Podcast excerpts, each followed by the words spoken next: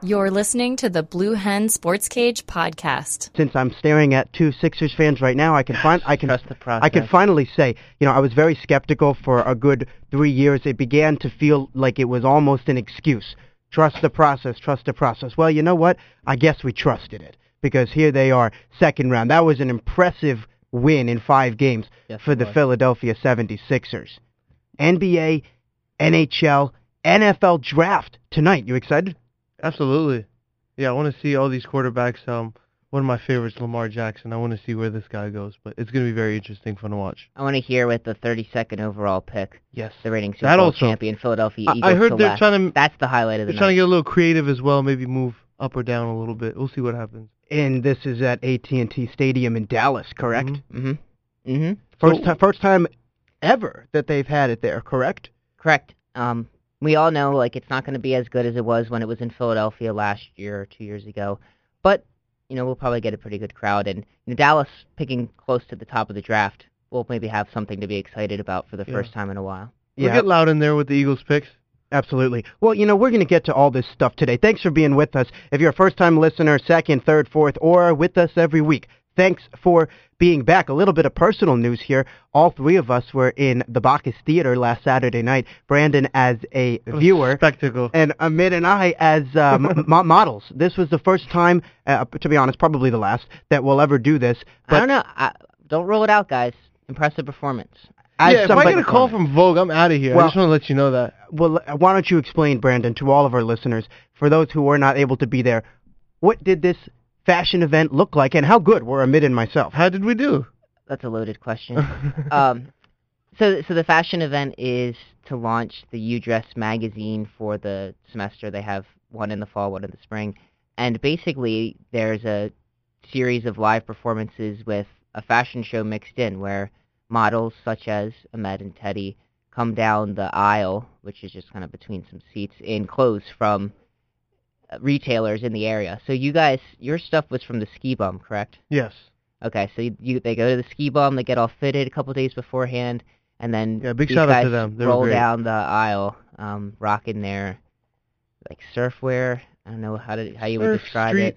Skatewear, stuff like well, that. Well, some of the people in the group were wearing clothes that would be very similar to what I would call beach clothing, like a bathing suit. But they had me, mm-hmm. they had me, floral colors. They had me in like a Pink Floyd rainbowy kind of shirt and a rain jacket. Mm-hmm. Now it's the spring show, which is why they did this. But it was a lot of fun. I hope we were good out yeah. there. And and also, no offense to you guys, but the live performances, I don't know how much of them you got to hear. Nothing. Yeah. We're where stuffed you were. in the back. Oh, but sweating that, like crazy in that the That was the highlight stage. of the show. Um, my man Jeffrey Adekora yep. on guitar, and I forget his buddy's hey, name. Hey, he's performed here. But his buddy on multiple saxophone. Times. I mean, those guys those guys killed it, playing just some Couple, jazz. An acapella like, group in, as well? Yeah, they had um, the Crescendos were there. Yeah. They were good. Then they had Nick, Dick, Nick Snow is a showman. You guys missed a performance there. He's Michael Jackson at eighteen years old, or however wow. old he is.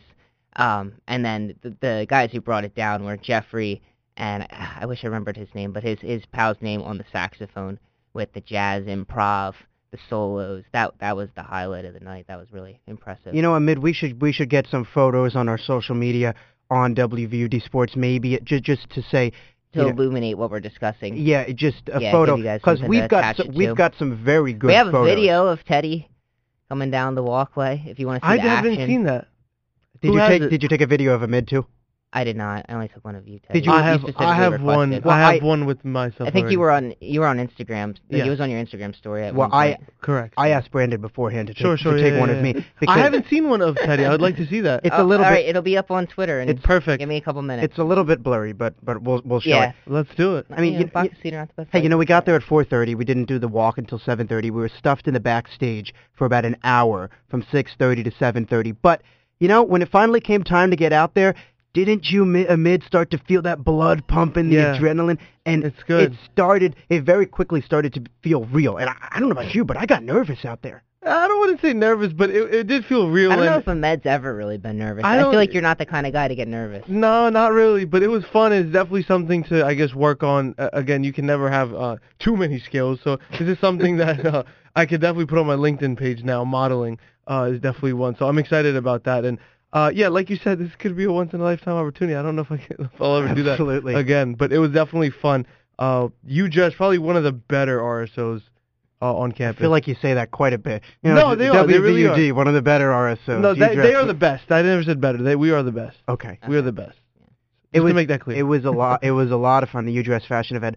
Also, next week we'll be at uh, the D P A Delaware Press Association Awards Banquet, hey, now. where we get recognized for some of the projects that we've done this past year. So, a lot of good end of the year things coming in as we work to squeeze out as much good content as we can before the summer months. You're listening to the Blue Hen Sports Cage Podcast. I was probably a little disappointed today that we didn't move the ball better with our first offense, but again, I've got to be able to recognize, yeah, our first defense is pretty good. The thing you often ask yourself is just, what kind of ceiling do you have? Uh, sometimes you come out here and have a good day and you look pretty good, but your ceiling isn't real high, and you kind of know that. Uh, I think we have a high ceiling on both sides of the ball, and uh, you know, we showed glimpses of that today, uh, but we're certainly going to have to be more uh, consistent uh, to be able to have a uh, what we would call a successful season.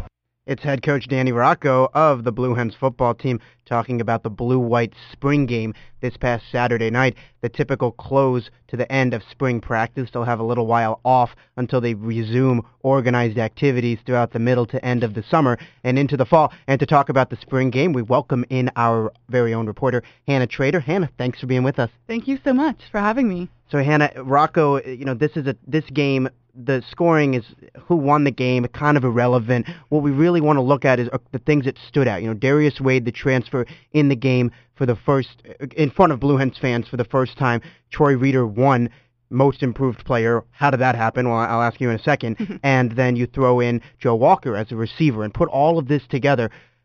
What was your biggest takeaway or takeaways from, from this game as they wrapped up spring practice? Mm.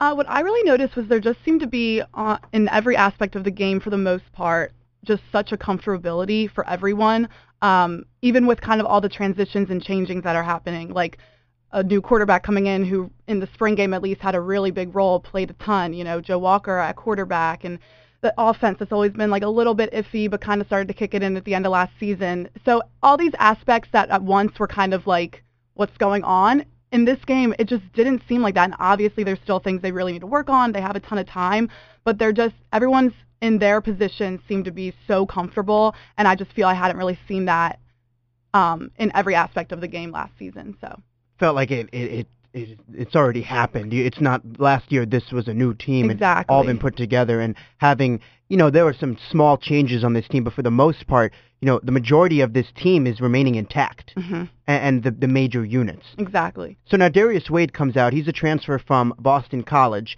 and he, you know, you pair him up next to J P. Caruso. J P. Caruso, we didn't really know what we were going to expect last year when he came in, ended up getting some starts when Walker was benched. Really nothing notable. What did you see from Darius Wade? I was really impressed. I was really excited to see him play for the first time. I didn't expect to pl- see him play as much as he did. Um, he played the most by far um, out of any of the quarterbacks. Every both halves, um, Coach Rocco added a fifth series, and Wade was the quarterback to play both times. Um, what, what I didn't see from him a ton was um, kind of like his running game and how he can run. We didn't really see that from him. He mainly threw. Um, and in that aspect, he was pretty impressive. He seemed really comfortable. Um, kind of as I said earlier, and he seemed comfortable calling the plays, comfortable throwing the ball, just comfortable with the players out there. Um, you know, when we talked to him at the end of the game, he wasn't completely satisfied with how he played, um, but I say for his first time being out in the field in a game environment, he looked pretty good. Something that we discussed last week on the show was the quarterback situation and kind of pegging the race at this point for one quarterback or the other. For those who are unaware, J P. Caruso, last year's starter, is currently injured. He'll be back uh, most likely before the season really gets going, but he wasn't playing in the spring practices, so Wade getting the bulk, as you said there, of the snaps.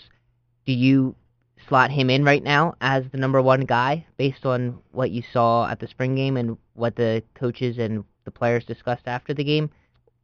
Yeah, I would definitely not be surprised if he comes out as number one, especially just kind of with what was going on with Caruso during the spring. Um, Wade has obviously had this entire spring camp to get to know the team and practice, um, probably most likely as Q B one in these practices. So I wouldn't be surprised if um, come preseason, Rocco really focuses on him, and we see him come out in the first couple games as the starting quarterback. I kind of imagine a somewhat similar situation to last year, um, where I feel like Coach Rocco's kind of going to test things out. Excuse me. So, but I wouldn't be surprised if in these first couple games we see Wade as the quarterback. Teddy mentioned this last week, and he, and he talked about Deonte Cherry leaving, um, one of the a guy who set many records for the school uh, in the air game, but which collects ones? Which records did he set? Well, not records, but you know, he's he was, just, he was one I'm of the top saying, guys, right? We're over. I think I think, I think we're generally overstating his impact on the team. Well, I don't think he's a loss. Sure, but a four. This was, I mean, this was. I mean, Michael Johnson was the guy who set records. I mean, Michael Johnson was a senior right. three years ago. But I see where you're going with like this. Like a four-year guy who was a, a number one target, I'd say. Sure, no records, but no yeah, records. But and just, they completed like ten passes a game. Sure, got two of them. Yeah, the the guy, the go-to guy really for the Hens. But um, Teddy did oh. mention collectively they get better because I mean they have a lot of young guys. Um, how did the air game look really for some of the wide receivers? Um, losing some seniors, and then also how did Joe Walker look as well, kind of transitioning um, into a full-time wide receiver? Well, that's honestly kind of how I was going to answer your first part of the question. I was just completely overtaken and impressed by Joe Walker. Um, he, I think, like he just like really distracted me from even paying attention to a, like a ton of the other like wide receivers in the game because he just looked so good. He looked so comfortable. Um, I was extremely impressed by him, and Um, we got to talk to him after the game, and that was really cool. And it was kind of the first time talking to Joe Walker as a wide receiver and not a quarterback. And he just seemed so comfortable. Um, and he just seemed so happy. I was actually saying to Teddy earlier this week, like, I've interviewed Joe Walker before as a quarterback, and he never really had much to say and wasn't a guy of many words. And then when we interviewed him as wide receiver now, he just couldn't stop talking. He just had a huge smile on his face and was so happy, so confident, so excited for the season coming up. So he played he played really, really well. I was really impressed by him. Here's Rocco talking about Walker after the game. I think the transition has been really good. Uh, he's really uh, went out there and owned it and uh, taken a lot of pride in, in doing the little things right and uh, running routes. And uh, well, we, we did very little with Joe this spring as a wildcat and as a reverse pass guy, but Uh, he really increased his ability and uh, acumen as a wide receiver, and, and I feel really good about where I feel really good about where our receiving core is. Don't feel good about where our passing game is right now.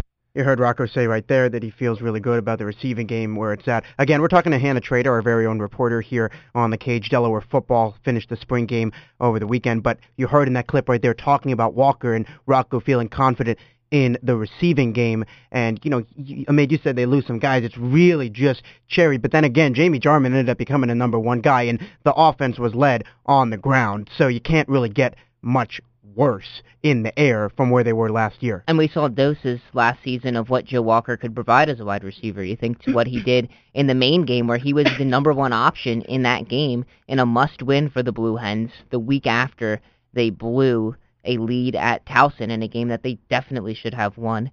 Walker shows up the next week, and he's a big impact player against Maine, making big plays down the field. And it's something that Hannah said a few moments ago. I imagine it's a lot easier to be the wide receiver now and just to be able to make big plays and still have Jamie Jarman there to take a lot of the load. And you still have Vinny Papali and Gene Coleman and all these other guys who contributed last year. You're not looked upon to be the sole contributor at that spot in the same way that he was looked upon the past three preseasons to be the guy behind center. And he had all of the criticism of all of the fans year after year, and it was warranted, but you have to live with that. You get us saying week after week, Joe Walker sucks, where's the next guy? And at wide receiver, now he has an opportunity to let that all go and kind of reinvent himself. And I think there's a lot less pressure on him. It's got to be a lot more fun for him to to just be in that new spot and just be able to make big plays. Absolutely. And Hannah and I were talking about this earlier this week. I said, despite what he did in the quarterback position, which, let's be blunt, it wasn't good at all. It was terrible. And he never, mm-hmm. he, he had some bursts of speed, for one, but also some bursts of possible talent that he might have in the air. But Hannah, what I was telling you before is that, you know, throw that all away. Put it aside and look at this right now. If he can step onto the field here in this senior season for Joe Walker back in the fall, of course, and be a threat, do you think fan, fan, fans will end up being forgiving, and you think fans will be able to put aside the struggles that he had at the Q B position and embrace him as a new receiver? Mm-hmm. I think so. I don't see why they wouldn't. I mean, you know, I don't think as as the seasons went on, I don't think anyone, unfortunately, really had any big expectations for Walker while he was in the quarterback role. And I think that when fans see his dedication to the team and see his just um, ability to step into a new position without any hesitation at all, especially in his senior season, I don't see how you kind of couldn't forgive him and be like, this is probably where he was always meant to be. Um, I think once you see him play and once you see him use the skills, as you kind of just said, that we sort of saw in quarterback, but now as we see them in a, just a full-time role, honing in on exactly what he's good at, um, once he starts impacting the team positively and helping in such immense ways, I don't see how fans couldn't be forgiving. In the spring game, the blue team ended up um, – winning. That's the offense, forty-six to forty-four. Again, we're not paying too much attention to the score. But a couple other things happened, you know, during this game. You had your captains announced. You had some award winners announced, Hannah. So the most improved on offense, offensive lineman Colin Walsh, weight room champion Troy Reeder, and Reeder also most improved on defense. Troy Reeder was a beast last year. How is this guy winning most improved player? Mm-hmm. Well, Teddy, you're asking the exact question. Every well, I don't want to speak for everyone, but a lot of people were asking um, when we were up in the press box and that was announced, we all kind of looked at each other like, what just happened? Um, and then when we talked to Coach Rocco at the end and Troy Reeder, both were, you know, Rocco understood the surprise but kind of talked us through it, and um, Troy Reeder was a little surprised. So kind of what Rocco was really focusing on when he was talking about Troy getting most improved was that um, he was just so impressed by Reeder's ability to focus in on a couple things that he knew he wasn't good at, and they talked about, like, not that he really needed to perfect, and they talked about that, and he was just so impressed with Reeder coming into spring practice and just honing in on those couple things. And Coach Rocco was saying how it's so comfortable to fix what you're good at but not what you're not too good at, and he was really impressed and wanted to honor that Troy Reeder took his game to the next level, and um, so he said that's why he got most improved. You put Reeder up with Charles Bell, fellow linebacker who had a bad injury last year but re- retained his eligibility, so he'll be in this year as well. Those two, and then Joe Walker, the three captains uh, that were acknowledged so far. There will be a couple more as the season goes on. But all in all, Hannah, we expect this defense, again, to be very dominant, and you know the running game should be good. Corey Sproul had a really good end of last season. At this point, the question, as it was last year, really comes down to what we saw at the quarterback position. Mm-hmm. After being at the spring game, after observing this meaningless game, but a game that provided fans a reminder of what this team could bring in the fall, do you think that, and maybe it didn't happen on Saturday, but do you think that at some point, you know, this team in the quarterback position, they may have the assets to get them over that hump this season and, and get them to the playoffs when they couldn't do so this past year? Mm-hmm. I think so. Um, you know, I I, th- I think so. I think that I really saw from the offense that not one player in particular, at least in the spring game, really stood out, but th- that everyone was doing their job, and that was I was happy to see that. And then I think if you bring in a consistent quarterback, and one of the quarterbacks, whether it's Wade or Caruso or ends up being someone else, but right now it seems like it'll be one of them, if one of them can really step in and just take control and take charge, I think once you get that nailed down, the team has everything it needs to get over that hump. We have such a strong defense that's only getting stronger. We have an offense that, you know, is really starting to mesh, and everyone's playing their role. And I think that once you add in your consistent quarterback, once the team gets comfortable with that person and that person gets comfortable with that role for full time, I, I think once you get all of those meshing together, we could definitely get over that hump. One name that we haven't discussed at the quarterback position yet today is Nolan Henderson, who last year was a true freshman out of Smyrna, a two-time Gatorade Player of the Year at Smyrna, two-time state champion at Smyrna, very, very accomplished in his high school career. And last year at the end of the season, Danny Rocco spoke very highly of the freshman, saying that he developed very nicely under um, the offensive coaching staff this year. He served as the quarterback of the scout team last year, so he got experience playing against Delaware's first-team defense. But then they also bring in Darius Wade, so it maybe limits his opportunity coming into this season to get reps with the first or maybe even the second team. where do you see Nolan Henderson fitting into this picture this season and maybe looking down the road years beyond? Mm-hmm. Yeah, I was surprised to, to not see him play much. Um, you know, in one series, Rocco brought every quarterback in and let him play, let each quarterback play for one play, and that was the only time Henderson came in, which did really surprise me. I expected him him to kind of be playing, in all honesty, what Wade was playing. I expected to see him in there the most, um, but we didn't. And I think that, you know, his name never even really came up throughout the interviews and what was going on there, but I think what might be going through Coach Rocco's mind and the other coaches and the team is that his role will he will still be as a quarterback on this team, but I think he's going to kind of be, um, you know, maybe the first, second backup. Um, Pat Kehoe played a lot in the spring game as well. We kind of know he's in the mix as a backup always. Yep. Um, and I think that Nolan Henderson will kind of be right behind Pat Kehoe, or maybe kind of up with Pat Kehoe. Um, I don't, and then I see in the future, um, you know, with when Caruso and Wade and when all when, when these quarterbacks leave, I see Nolan Henderson definitely stepping up.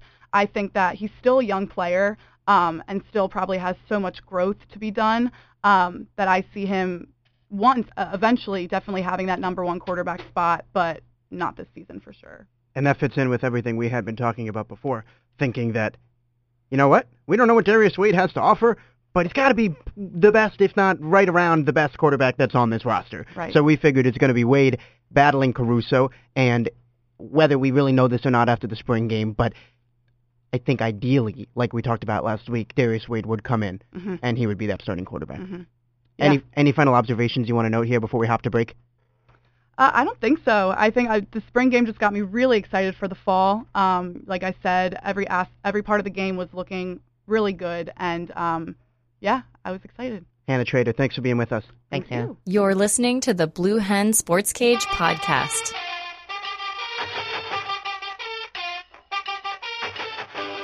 This is W V U D and W V U D H D one Newark. Blue Hen Sports Cage rolls on. It's five forty-three, and it's time for our favorite segment, Cage Rage.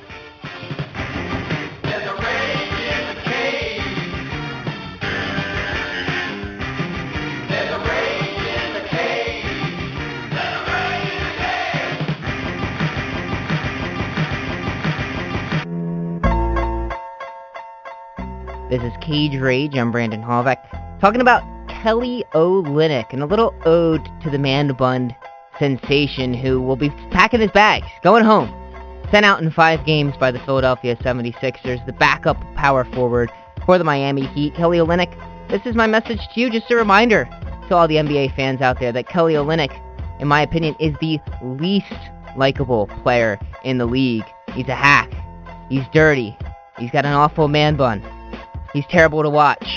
If he's ever on the Sixers, I've already vowed to disaffiliate myself from the team, a team that I have so very much loved through my career, especially in the past few years as the process has come to its culmination point. Kelly Olynyk famously pulled Kevin Love's shoulder out of its socket, caused him to miss the rest of the season.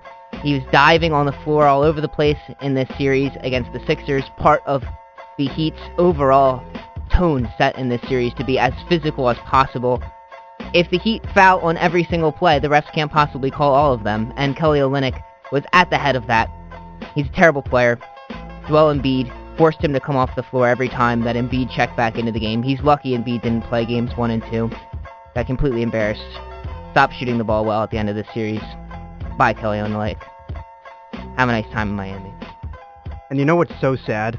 One game that he took over the Cel- he took over in the second round of the playoffs in Game seven, Celtics Wizards last year. He took it over, and that one game earned him this big contract down in Miami. But he's a, he was he was annoying last year. He's annoying Thank this you, year. Thank you, Teddy. Yes. Well, because I because I'm a Wizards fan, you're a Sixers fan, and he knocked my team out of the playoffs right, last year. Right, that's the year. Best game of his career. Yes. Absolutely. In a Game seven, timely for him because he gets his contract in Miami, and he's not a good player. And that's not, yeah, last year, like, year it's not a representation not a of how good he is. He's not a good player at all. Like, he can't cover fast and agile fours, and he can't cover big fives. He can shoot a little bit. That's his best attribute. He can't put the ball on the floor. He's a hack. That's all he is. He's a guy who gets in there and uses all six fouls. You can count on him for that. And I mean, he fouled probably twelve times in the games against the Sixers, and they're just a more talented team and took it to him, as they should have. Kelly Olynyk, your in my opinion, the least likable player in the N B A. Even the Birdman's better than him. Absolutely. I mean, like, people like don't like, say, Lance Stevenson. Like, there's redeeming qualities with Lance Stevenson. He's entertaining. Kelly Olynyk is the worst. He's the worst. And now he's gone. So at least he's he's finished now. But let's when we look at that series right there, yeah. the and I'm I'm not bitter about it. I mean, no, Sixers took I mean, care of they, business. They lost. I just wanted to highlight the fact that this guy throughout his career has been intentionally dirty multiple times. Well, I mean, you figured that what the Heat in this series, maybe they'd get one or two. Uh, some people thought the series would go long. I didn't think it would be a sweep. I thought I think I might have picked Sixers and six, but yeah, that's what I said. Okay, but the Heat at home, they didn't they have leads in both of their two home games? But they yeah, did. They at did, some point, yeah. But they didn't have. That's a dumb question. Of course they did it. I'm saying yeah, but like, like later, like deep into the game. Yeah, yeah, third yeah, yeah. Quarter, they were in both games. But when it came down to it, they just Dwyane Wade couldn't replicate his performance in game two. And as a team, they were fe- feisty, they were pesky, but they don't have nearly as much talent as Philadelphia did. And so now the Heat are yeah. finished. And even the talent that they do have, I felt like they misutilized it. I don't know why Dwyane Wade didn't play more minutes in games one and three. In the most recent game, I don't know why Tyler Johnson didn't play more. The dude was on fire. He's the only guy hitting shots in game five, and he was consistently coming off the floor. Everybody, as they give their post-mortem to Miami, is talking about the wild ineffectiveness of Hassan Whiteside and how he barely can stay on the floor, and that's certainly a warranted discussion because of how much money he's due and will command over the next few seasons, but I thought they mismanaged their role players. It's a team that, throughout the course of the regular season, I think played above their skill level, certainly, to be the sixth seed against, or excuse me, over a Milwaukee Bucks team with Giannis and over the Wizards with John Wall and Bradley Beal. They don't have players close to the caliber of those three. Um, and that showed in the playoffs against the Sixers, that they're not a talented enough team to hang with these real talented playoff teams. That was the only series in the East that is not going to at least six games, because you've got the Cavs and the Pacers that are about to play six, Wizards and the Raptors are going to play six, and then you got the Bucks and the Celtics who are going six as well. So if you're the Sixers right now, you've got a lot of time off. You got some time to rest, recharge, and the longer the Celtics-Bucks series goes, the better. The longer the Sixers wait. Yep. Yeah, Celtics-Bucks tonight, game six. It's an interesting one. It's been a very interesting series. Both teams have defended their home floor. I really have been impressed with Jaylen Brown and Jason Tatum, what they've done as first- and second-year players in this series. But there's something to be said about Giannis Antetokounmpo and what he, how transcendent a player he is and what he'll provide in this game, especially when he's playing as that small ball center. It's it's very tough for Boston to counter. Hey, you know what? Let's have a little fun. The three series that are still left in the East: Celtics, Bucks, Wizards, Raptors, Cavs, Pacers. Pacers, Bucks, and Wizards are all home for Game Six.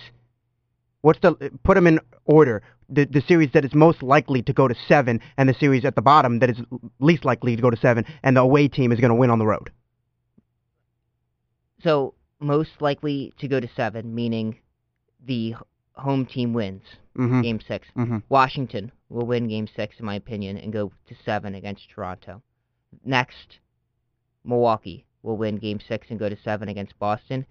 Cleveland, I think, is going to win in Game six against Indiana. After that big three last night from LeBron James, what he did, basically single-handedly rummaging through that team in the second half, he comes up with the game winner. They have all the momentum right now. I think they close it out in Game six against Indiana. I agree with you, too. I think that that's, that's a team, even if they lose, they're going to come home and they're going to win. But if you're the Cavs, just think about this now. Obviously, LeBron is the best player around, but without him, how good is that team? I was talking to somebody last night, and you know what I said? I want to hear what you think about this, but I said without LeBron, they're in the territory of the maybe, maybe the Hornets, if not worse. That's fair. I think Which they, is, of course, a non-playoff team. Yeah, they've changed their team a little bit to try to highlight just having supporting ca- characters for LeBron, where if they still had Isaiah Thomas, they would at least have a guy to play through. I mean, they do have Kevin Love, but a guy who could handle for them and be a primary ball handler should should they not have LeBron.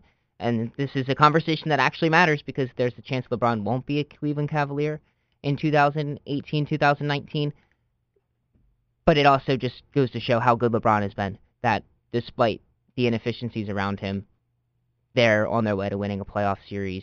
And in my opinion, they're still the scariest team in the Eastern Conference. You have to wonder how you consider the East playoffs as a whole right now, and you look back a couple months ago and say if the Celtics were perfectly healthy and he were to have Kyrie Irving and Gordon Hayward, that team, top to bottom, just looks so solid. And the Cavs, you know, LeBron and whatever else they have, the Raptors playing better. But now, because the Cavs as a team are not as good and the Celtics have those injuries, it opens up a door for the Sixers to possibly make a run to the conference finals or more. But you put all of this together now, and you have to wonder how long can the Cavs keep this going with these games against the Pacers. I mean, they're going to play a better team than the Pacers in the second round. How long are they going to be able to do this?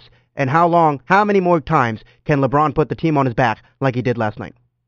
That's the question. And if two thousand fifteen is any indication, it's pretty far. I mean, that's a team that lost Kevin Love and Kyrie Irving on their run-up to the N B A Finals, and they still won two games against the Golden State Warriors, who had way more talent than them. And even in the games that they lost, LeBron James put up the numbers in that series that made the argument that he should have been the M V P despite his team losing in six games. So, you know, I don't want to be all the biggest LeBron fan here, but you have to give credit where credit is due. And if anybody is going to take their team single-handedly to the N B A Finals, it's going to be him. So you look in the East, before we hop over to the West here, again, the Cavaliers beat the Pacers last night. It's now three to two Cleveland, and Game six in Indiana will be held on Friday night at eight o'clock on E S P N. You look also in the East, Game six, Toronto, Washington, uh, down in D C. That's Friday night as well in D C as it's Game six. And then you got the Bucks and the Celtics in Milwaukee tonight in Game six. If basically, the winner of the Celtics-Bucks is going to play the winner of, or, or the Sixers, Sixers. the Sixers, mm-hmm. um, and then the, the, the Sixers, uh-huh. of course. And then you're going to have Toronto and Washington, the winner there, face the winner of Cleveland and Indiana. Again, yep. I'm not making excuses at all because I think the Sixers are a really good team. But you gotta love the, if you're a Sixers fan, the way that oh, this, I love it. Yeah. The way that this has worked out. Sure, the Cavs aren't as good of a team, but if you can avoid them to the finals, even or Eastern Conference Finals. Yeah. Even the Raptors, who, yes, DeRozan and Lowry always seem to flop in the playoffs, but it's a better team. Now, it, you know, the longer the Sixers can rest, and maybe they can get some from a team like the Cavs in the Eastern Conference Finals, but the turnaround by Philadelphia is very impressive these last few weeks. And that's why the seventeen-game winning streak to close, or yeah, to, to sixteen games to close the regular season, plus the first game one win to make it a seventeen-game winning streak. That's why that's so important, because that winning streak took them from the fifth seed in the Eastern Conference up to the third seed. It took them out of that four five matchup where they'd be facing the winner of what became Toronto-Washington, the first seed versus the eighth seed. So all credit goes to the team for taking care of business against the teams that were below them in the standings. It was an easy schedule, but then rising to the occasion in the big games, beating Cleveland in an overtime game, beating Milwaukee on the final game of the regular season to secure that third seed over the Cavaliers and pushing that series as far down the road as you can. And even looking at this series in the first round between Indiana and Cleveland, there was a chance if Indiana closed out Game four that Cleveland would have been toast, that they would have been done. If they go down three one, that is a hard hill to climb back from. And had that happened, Philadelphia would have been in an even better situation because they would have either a hobbled Celtics team or a Bucks team that I think they can beat, and then possibly after that, just Pacers or Toronto or Washington, teams that are very good and will push them, but teams that are certainly beatable.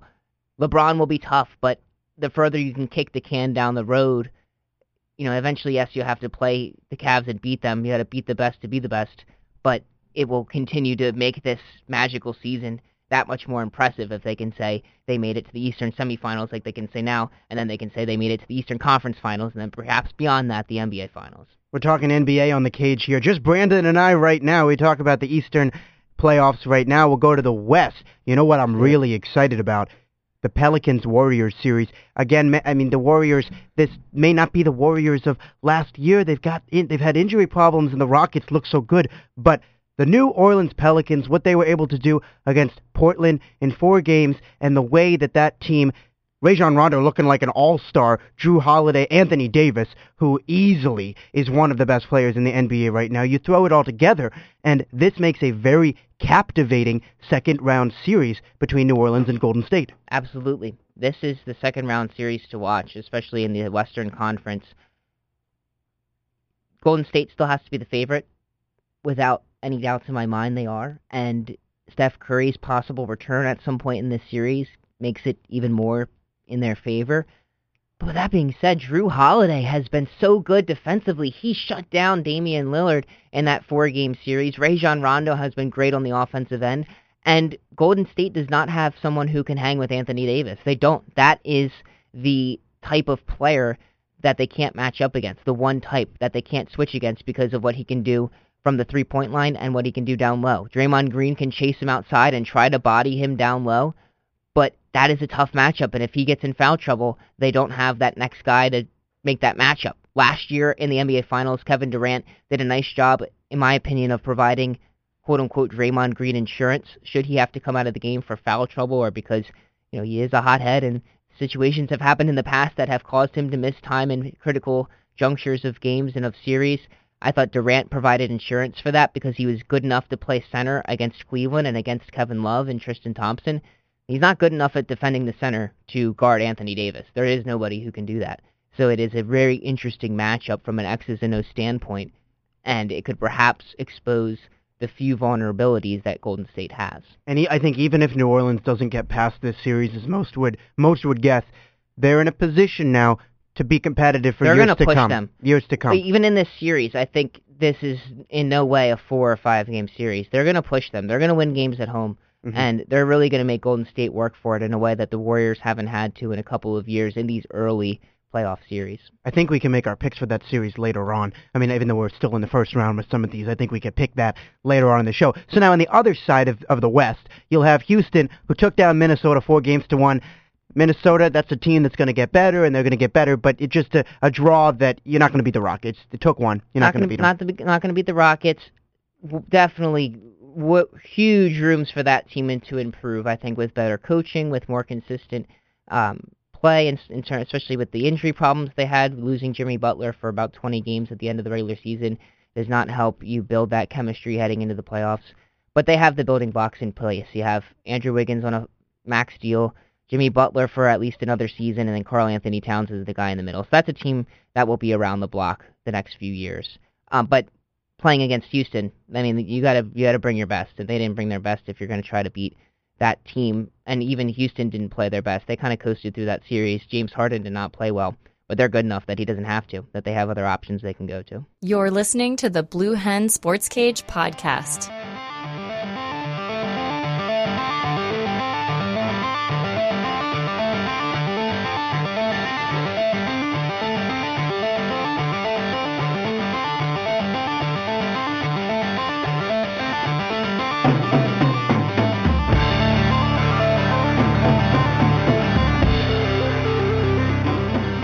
Ah, the igloo has returned. Eric Allen in the studio to talk N H L. Hockey rolls on. We are all set for the second round of the playoffs. We haven't played any games yet in the second round, but we're ready to go. Thanks for being here, Eric. Yeah, thanks for having me. It's an, it seems like an annual tradition. We come at the end of April and we talk about this uh, Pens-Caps rivalry going into the second round.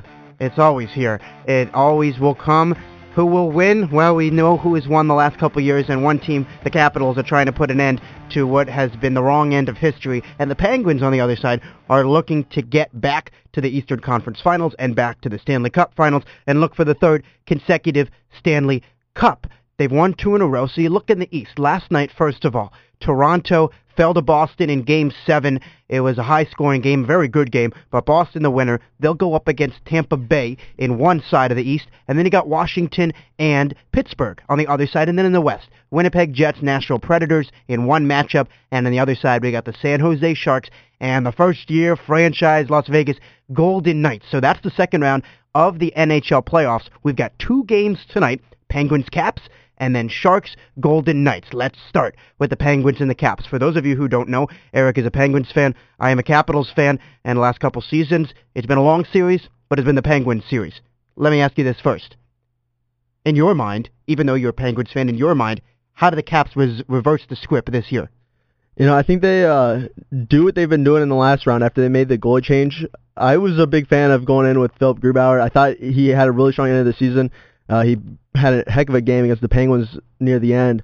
Uh, I thought they could roll with him, but he went into trouble. The Caps went down oh two, uh, losing both games at home, and that's a bad omen for a team. You don't want to lose at home, definitely not your first two games. And then you have to go on the road, but the Caps did that. They won on the road, won the next two, and then won two more, and they ended that series four two.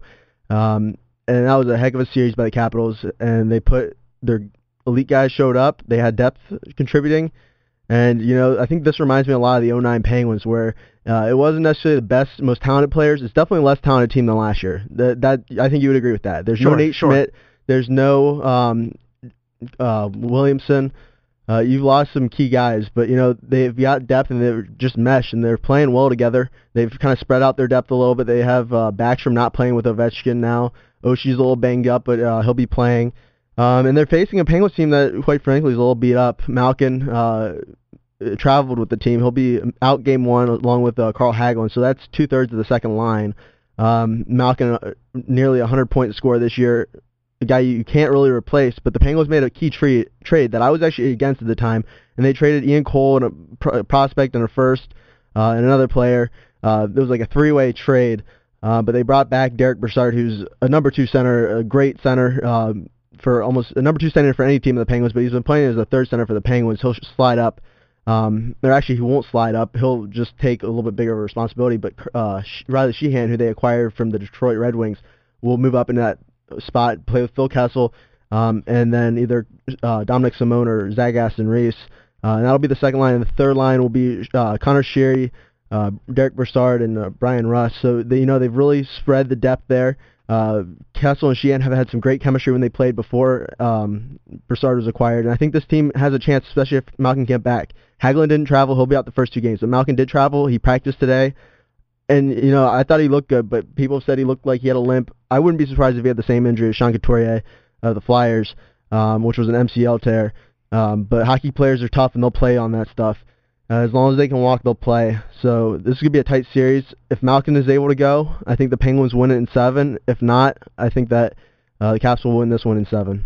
Five of the last seven seasons, the Washington Capitals have made it to the second round of the N H L playoffs, but have not advanced. In the other two seasons, they lost in the first round back in twenty twelve twenty thirteen, and in twenty thirteen twenty fourteen, they did not qualify. You said the Penguins a little bit banged up. It's noted that they are. You don't have Hagelin, you don't have Uh, Malkin tonight in this game, but you mentioned it before. When you lose two games at home like the Caps did against Columbus, you really put yourself down in the box, and they were lucky to be able to go to Columbus and made the goalie switch. But, you know, how important is it, not just in this series, but especially in the second round when if you're there, you know, you're a good team, but particularly in this Washington-Pittsburgh series for the home team to take care of business in a series that many expect could easily go six to seven. Yeah, the saying is you're not really in trouble until you lose at home, and this is the same situation as last year. The Caps, uh, number one in the Metro, have home ice. They were the top seed in the, or they were not the top seed in the um, the East this year, but um, you know they, it can either go one of two ways. The four game streak, they'll get hot, they believe in themselves, they're confident, or they can then think, oh, oh no, we have to play the Pittsburgh. And teams were dodging the Penguins. Teams were losing. Um, both the Devils and the Columbus Blue Jackets intentionally lost the end of their season to not play the Penguins. And then the Flyers had to play them after barely. And if the Flyers lost their last game, it would have been the Florida Panthers in. Mm-hmm, so, mm-hmm. you know, there was a lot of juggling there right at the end. Um, but if the Caps have that mindset where we're a good team, which they are, they definitely can win this series. But if they get it in their head that this is the Penguins, big, bad, scary Penguins, they're going to be done quick. Because last year, they played better than the Penguins most of the time, but the Penguins were blocking shots, not letting them shoot from the perimeter. They weren't getting those high-quality, uh, high-chance scoring chances right in the slot, which the Penguins were getting and capitalizing on, and it was three two games. You have to have that third goal at least to win, but this year might be even more because th- uh, games have been high-scoring. Neither of these two teams have very good defenses. On that note, you have to expect that these are going to be some high-scoring games down the stretch, and both goalies are going to need to be on their toes throughout this series, but unlike the past, you could easily see some of these games, three, four, five goals. Holtby has to be like Holtby was two years ago in the regular season. He has to be playing on the top of his game if the Caps want a chance. The other side of the Eastern Conference, we've got Boston and Tampa Bay. I don't think it's a surprise that either of these two teams have made it to the second round. They were the favorites in their respective series. For those who may not have followed these two teams as well, of course, Boston back in the playoffs after not being there last season. Tampa Bay, they've been good for a while now. Well, what is there to watch on these in these two teams? Yeah, well, Tampa Bay actually was not in the playoffs last year, um, but they're a speed team, they're a skill team. They remind me a lot like the Penguins or um, Winnipeg or Nashville or the Golden Knights. They're they're speedy. They've got some mix of veteran and youth, um, and they're a really good team with a good goaltender, uh, Vasilevsky. But on the other side, you have the Bruins, who the story of the game was uh, Tuukka Rask even stop a puck. But the whole team didn't look that good in the first two periods, and they got lucky in the third one because I thought Toronto was taking that series. But, you know, I don't think it's going to be much of a matchup, but I think Brad Marchand, the top line with Pasternak and uh, Patrice Bergeron, they can definitely create some problems and maybe steal a couple games. But, you know, Tuukka Rask will have to stand on his head much like he did, I think it was two thousand thirteen against the Penguins, where he only gave up four goals, uh, and that let them advance to the Stanley Cup final that year, which they, I think, lost that year.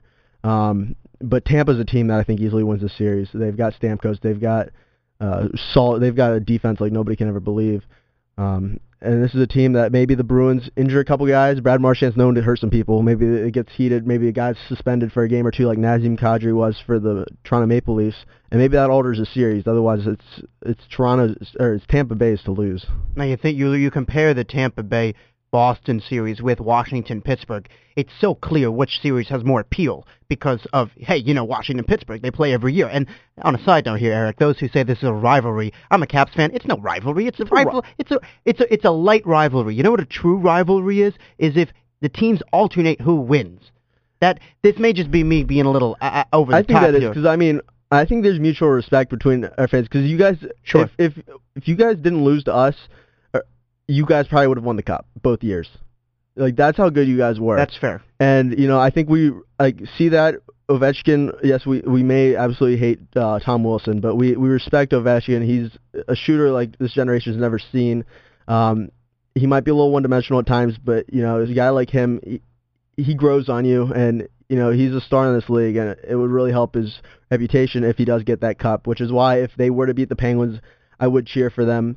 Um, at least to get to the cup, I might still take Vegas or over them because I got Fleur, I got a bunch of Pittsburgh players on that team. But you know, they're they're a good team. I think their coach sometimes gets some uh, heat. Um, but you know, I think I think that it's gonna be hard for anybody from the East to win because I think the West has some real talent, uh, and I could easily see three any of the four teams winning. You mentioned it. Let's go to the West right now. We'll start with the Las Vegas, the Golden Knights. They swept the first-round series. It's the first time a N H L franchise in their inaugural expansion season has done that. And they go up against the Sharks that, okay, you know, last week Brandon said to me, was the Sharks taking down the Ducks an upset? And I said, technically yes, but those teams kind of go back and forth all the time, and Vegas was going to be the favorite regardless. What kind of chance do you give the Sharks in this series? You know, I think the Sharks have a lot to play for with Joe Thornton. Uh, and nearing the end of his career, he really wants to win a cup. Evander Kane stepped in, and he's played amazing. Um, this team, they've got experience. They went to the Cup two years ago and lost to the Penguins. They know what it takes to get there. They're a good team. They're without Patrick Marleau. Maybe that hurts, but, you know, they just cleaned up the Ducks in four games, and the Ducks were on a, on a roll heading into the postseason. On the other side in the West, you've got Nashville, and you got Winnipeg. Of course, Nashville was in the finals last season, fell to Pittsburgh, but a lot of energy with that city, making it there. They have not won a cup, but getting them to that spot. And now Winnipeg. And for those, Eric, who haven't followed hockey, they may look at Winnipeg and say, when did, us, when did this team get good? Yeah, Winnipeg's been slowly building up draft picks. I mean, this is the first time between the Thra- Atlanta Thrashers and the Winnipeg Jets that they've been to the playoffs and won a series. Um... So, you know, this team's good. They have a lot of depth. They have a lot of guys that can score. Patrick Laine, uh, number two pick two years ago, is amazing. Um, you know, he's really helped le- take charge of that team as a scoring guy. But they've got Mark Scheifele, who has flown on the radar for far too long. They've got some good defense. And Connor Hellebuyck has finally stood, stood on his head and became the goalie I thought he might become. Well, you just look at a couple of these matchups and you look at, you know, how some of these guys have scored and, I mean, Kucherov, Tampa Bay, he's already got five goals. But you look in Sh- the Sharks-Golden Knights series, there wasn't a lot of scoring early on. And you look at the Jets and the Predators, and not as much scoring. But you look in the Penguins-Capitals series, I mean, you got Getzel with six goals and Ovechkin with five, and Crosby's got thirteen points. So, I mean, we talked about that being a high-scoring series. Out of these four series, which one do you think has the potential to be maybe the lowest scoring? The lowest scoring? I, I honestly think that it might be this Nashville uh, Winnipeg series, because I think those two teams are very good, but they also know how to play tight games. They have great defense. The um, not the Thrashers, the Predators. They have P K Subban, uh, Matthias Ekholm, Ryan Ellis, and Roman Josi, and those guys can shut down games, but they can also contribute offense. And Pecorino, if he stands on his head, they're a, guy, they're a team to watch. Um, but Winnipeg on the other side, they know how to score, and they're fast. And there's going to be a lot of – I feel like that one could either be a lot of scoring or very little scoring. Uh, but I think you have to look at Vegas and San Jose, how Vegas only had a couple goals. And Vegas is a team that I chose – I said at the beginning of the season, I said they're going to the playoffs. And then halfway through the season, I said or I said they're going to go to the playoffs and win a round. And then halfway through the season, I was like, you know, they have a legit chance to get to the Eastern Conference or the Western Conference final, being in the division that they're in. Um, and I think that still remains true. They're four games, four wins away from that. I don't think they get to the Cup this year, but they are a very talented team. They took like second, third la- rounders la- uh, in their draft, expansion draft. They added a lot of guys with very high upside, and those guys have all performed as they expected. Plus, they took some guys with some bad contracts who were elite stars like James Neal, Marc-Andre Fleury, where they have that mixture of veteran depth and youth, like the Penguins have had in their past two Stanley Cup runs, where they can put their performance and their leadership to uh, to test and just win games and win them low scoring like they did against Vegas. They're a team that has scored a lot, but they're a team that can also score little and still win by playing good hockey all around. Really an amazing story with the Las Vegas Golden Knights, really regardless what happens, but obviously a lot of casual N H L fans will be pulling for them. It's time for picks, Eric. We'll start with that series right there. Which team do you like? Golden Knights, Sharks, and in how many games? I like the Golden Knights in this one, but I'll take it to seven. I think that they're two very good teams. They both won four in a row, but they had a lot of time off. So whoever has the least amount of rust will have an early edge in this series. And depending on how the other team responds, um, that'll be how the series goes. Winnipeg and Nashville, the other series in the West, who do you like? This is going to be the best series that anybody's going to see all playoffs. And this series could be high scoring, go back and forth both ways. It's not going to be a sweep. This game's going. This is going six or seven at the least. Um, and you know, I think the home home crowd for both of them have really shown up. But you know, in the past, they have the uh, the I don't know what they call it, Smashville, or is it, Smashville. Or what are their fans called? Are they called something special? But they show up and they have some taunts that really kind of bugged me at the beginning of the playoffs. Like last year, goalie lets up a goal, they yell their name. Uh, so like Murray, Murray. Uh, It's all your fault. It's all your fault. And then like something like you suck, you suck, or so, uh, something. It sounds good when they say it. Well, I don't. I'll, I'll, I don't listen to their but, games. But isn't that something but, that but, any, any but, old fan but, can do? But it's something any old fan can do. But when you have the entire stadium doing it, okay, it that's sounded cool. Really good. And you know, I was kind of jealous that my team wasn't doing it. Yeah. But luckily, it didn't affect a solid young goaltender mm-hmm. like Matt Murray. So who do you who do you like in that series then? You know, in that series, I'm gonna I'm gonna go with Winnipeg. I think that they have they have just a little bit more. Um, you know, the depth over in Nashville, they really added, but this one could go either way. It's a coin coin flip, and I I like both those teams. In the East, Boston and Tampa Bay. They won't play till Saturday because Boston just finished off Toronto yesterday. Boston, Tampa Bay, who are you picking here? I'm going to pick Tampa in six in this one. And then finally, our two teams going at it tonight. It's game one at Capital One Arena in Washington.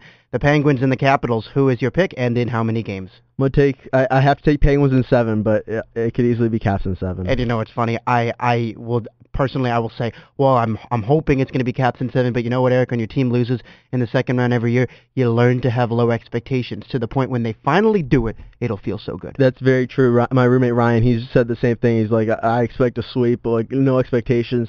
Like, I'll cheer them on, but, you know, that seems like the common thing between all all fans of the Capitals. They have very low expectations. They've lost nine out of ten series against them. They've lost three, in, or they've lost two of their last three in the second round in Game seven um, by being blown out, and they lost in Game six. And most of these games, a lot of them have gone to overtime. And if they could have taken, flipped the overtime, switch over, flip it, add a two, maybe even two from the win column, they probably are Stanley Cup, uh, have at least one franchise Stanley Cup. You're listening to the Blue Hen Sports Cage Podcast. Talking earlier about Delaware football, they just had their spring game to wrap up spring practices this past weekend. And on that topic, Teddy, you wrote a sports commentary for the Review this past week, which raised, you know, multiple ideas, but really was discussing how the football team at any school, but Delaware in particular with the level that the school is at currently, how the football team influences the perception of the athletic department and perhaps the school as a whole.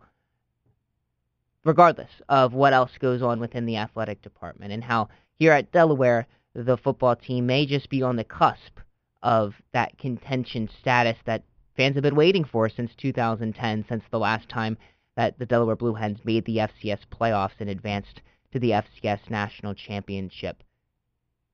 First of all, I, I kind of agree with you, the premise of your commentary, but if you want to explain a little bit more what your thoughts are behind this topic. Yeah, of course. So on uh, U D review dot com, it can be found um, titled, "For the First Time Under Raywalk, No News May Be Good News."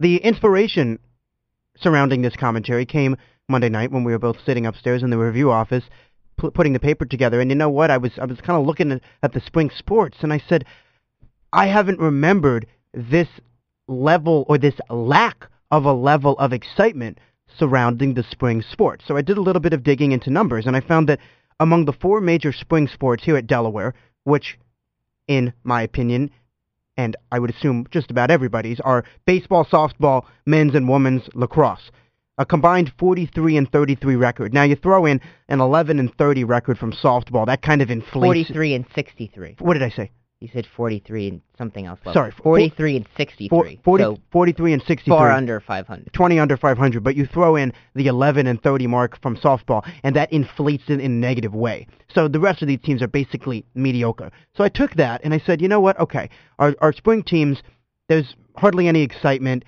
Yeah, you know, you got a new coach in lacrosse, and there are some things that have been positive, but for the most part, there hasn't been much excitement. And then we had the spring game, football, on Saturday. And like we talked about with Hannah earlier, and if you missed that segment, you can find it on our podcast, really good commentary about the Delaware football season and thinking about, well, you know what? Does it really matter how bad or average, if I'm being nice, these spring teams are if the football team under Rocco's second season goes onto the field in the fall and they start winning and they make the playoffs? And I my argument in this column was, no, it doesn't, because football is bringing all the money in, and uh, our uh, one of our um, companions, partners, whatever you want to call it, upstairs, Jacob Orledge, did a whole story on the athletic budget and where that's coming from this week, and finding that, you know, in in the C A A, the C A A is not self-sustaining, and so a lot of the money is coming from tuition and other university sources to to basically pump the athletic the, the brake, pump the pedals of the athletic department. And so I said, you know what, if your football program is really rolling, it doesn't matter how good or bad the other schools are. And if our field hockey national championship was won during the same season as a football national championship, that would almost make the field hockey national championship feel like it meant more. But when field hockey won and football wasn't good, congratulations, field hockey. I mean, it was a great accomplishment. We were there, but it didn't shift the perception nationally. So that's kind of the argument here. Look at what we've got in the spring. This in the sports, their mediocrity. Spring game just happened, and remember that hope that we felt in the fall with the football program, and think when that comes back, and if the team does make the playoffs, are we going to remember these spring sports? So just kind of combining some of these themes we've talked about in a very um, comprehensive sense, and you and I have talked about this for a long time now about, you know, football's the engine. Football's the engine, and so when you get Raywalk in here, and she's got to fix up a lot of stuff, her top priority, if not the top, one of the top, is to get the football program on track. And she brings Rocco in, and you can almost begin to see that the train is going in the right direction. And to tie your piece with Jacob's piece, which you previously mentioned as the athletic budget piece, you argue in the commentary that it's a good thing for Raywalk to place a high level of investment in football and in men's basketball, the two top sports at the university, of which you argue that the prestige and perception of the university is extremely tied to. And that much, I believe, is true. But I think there's a lot of people that would disagree with you that regardless of how closely related football success is to the perception of the university and of the university's athletic department, that that type of money should not be used to fund football, and that there are more important uses or better uses for the twenty-eight million dollars that the university allocates to the athletic department that could go elsewhere. Um, to what what would you say to those to those critics, and what's the benefit of investing that type of money into football and men's basketball? It's a great question, and I'm going to tie in the review rundown, the podcast with the review that we do that we do every week, and Brandon was a guest on it this week with Jacob, Jacob Orlich, who wrote the story that, you know, eighty-two percent of the Delaware athletic budget is not coming from athletics. It's coming from the university subsidies, and they are transferring tuition and other things to athletics. And on the review rundown, you brought up the point that you look at James Madison, and they are in a very similar, I, I referenced it in the column too, university enrollment. We're in the same conference as them. What's the big difference? The big difference is that their teams are good. Most of them are really good, and our teams are not quite there yet. And so you said, you know, I have a hard time imagining that people down in Harrisonburg are wondering where all the money is coming from. Their team won a national championship, borderline dynasty. So do people really care about that down there in Harrisonburg? And it was a really good point. And my, and the way I respond to, like you said before, to those critics is when we get to that point, will people care here? Will they care here? But you can't get to, and this is kind of the yeah. The, in the, the meantime, how do you get over that exactly public this perception what, battle? This is what's this is what's so tough. Double-edged sword. You can't get, you can't suddenly be good unless you pour money in, unless you got some crazy magic. You're not going to be good unless you pour money into recruiting and a stadium and all of this stuff that we're seeing Delaware do. Now, when when will it pay off? When will we see the dividends? I don't know. You'd like to think a year, two, three, you'd like to see them get into the playoffs consistently now and really compete with J M U on that level. But when J M U football team has done what it's done, it's brought in more money, and therefore they now ha- are, have announced yeah, plans for a basketball arena. Eventually you create that never-ending cycle of a successful team, which bring that encourages the university and others to support it financially, which allows you to recruit the best players, and have the best facilities, which again helps you recruit the best players, which again helps you have the best team, which draws in more money and allows you to have the best facilities again, and then allows you to get the best players after that. And Delaware is at a level where outside of football success and athletic facility, Delaware in every other measurable, as you compare the two schools, is the same or better than James Madison University. So the challenge for Chrissy Raywalk and the athletic department as they aim to raise football up and in turn raise the profile of the athletic department is to change those two things. The success on the field, which they've tried to do by hiring head coach Danny Rocco, and the facilities, which they're in the process of doing with the sixty million dollars investment through the Delaware First fundraising campaign for renovated seatbacks at Delaware Stadium and for the Whitney Athletic Training Complex. Now you take all of this, and you consider it, and you reflect on it, and you think about the situation and the context that the University of Delaware is in as a medium-sized school, not Alabama, not Penn State, not any of these teams. And some of those critics that we've talked about, oh, don't put money in, don't put money in. You have to wonder, you have to ask them, and they have to ask me, and this is the conversation you have to have. Where do you envision the university doing, what do you envision the university doing with athletics? Because the way I see it is that Raywalk and all everybody down there is seeing what it can do for a school. You're seeing what it does for J M U, and it, like Stuart Kaufman, one of the professors that's that's quoted um, in Jacob's piece and in the review rundown, says the university told him that athletics leads to donors and more money coming in, which is true. It's mm-hmm. one of those sources of pride.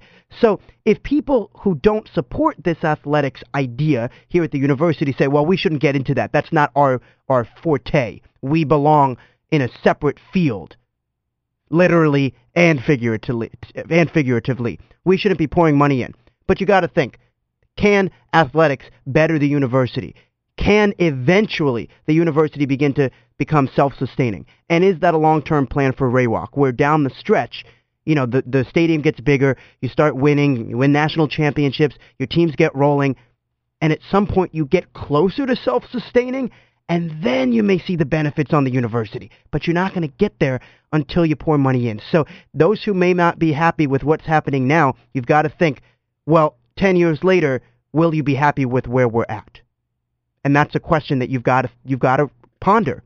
You've got to wonder, because those who are in athletics are going to say, yeah, we're moving in the right direction. Others will say, no, This money deserves, like Jacob quoted in his piece, or talked about in his piece, this money needs to be to advising and more ac- academic-related things. But it, bottom line, if you're in athletics, you're going to want it to go to athletics, and if you're in academics, you're going to want it to go to academics. Is there a way to do a little bit of both? The Delaware First campaign is trying to say, yes, there is, and they're getting close to it. That, that, that money is up. So that was kind of the premise of this column. And I, my point in writing this, Brandon, was really to get readers, listeners to this show, listeners to the Review Rundown, to think about the time that we're in right now in Delaware athletics is such a crucial time. And I'm not telling you, I'm, I'm not asking people to say I'm with it or I'm not, but I'm asking people to see it as it is. Read the story about where the money's coming from. Listen to what the teams are doing. Hear what Inglesby's doing with the men's program. Hear what Rocco's doing, and be aware of it. Because I guarantee you, in ten years or so down the road, we're going to be talking about days, weeks, and months like this as a critical time in the university athletic history.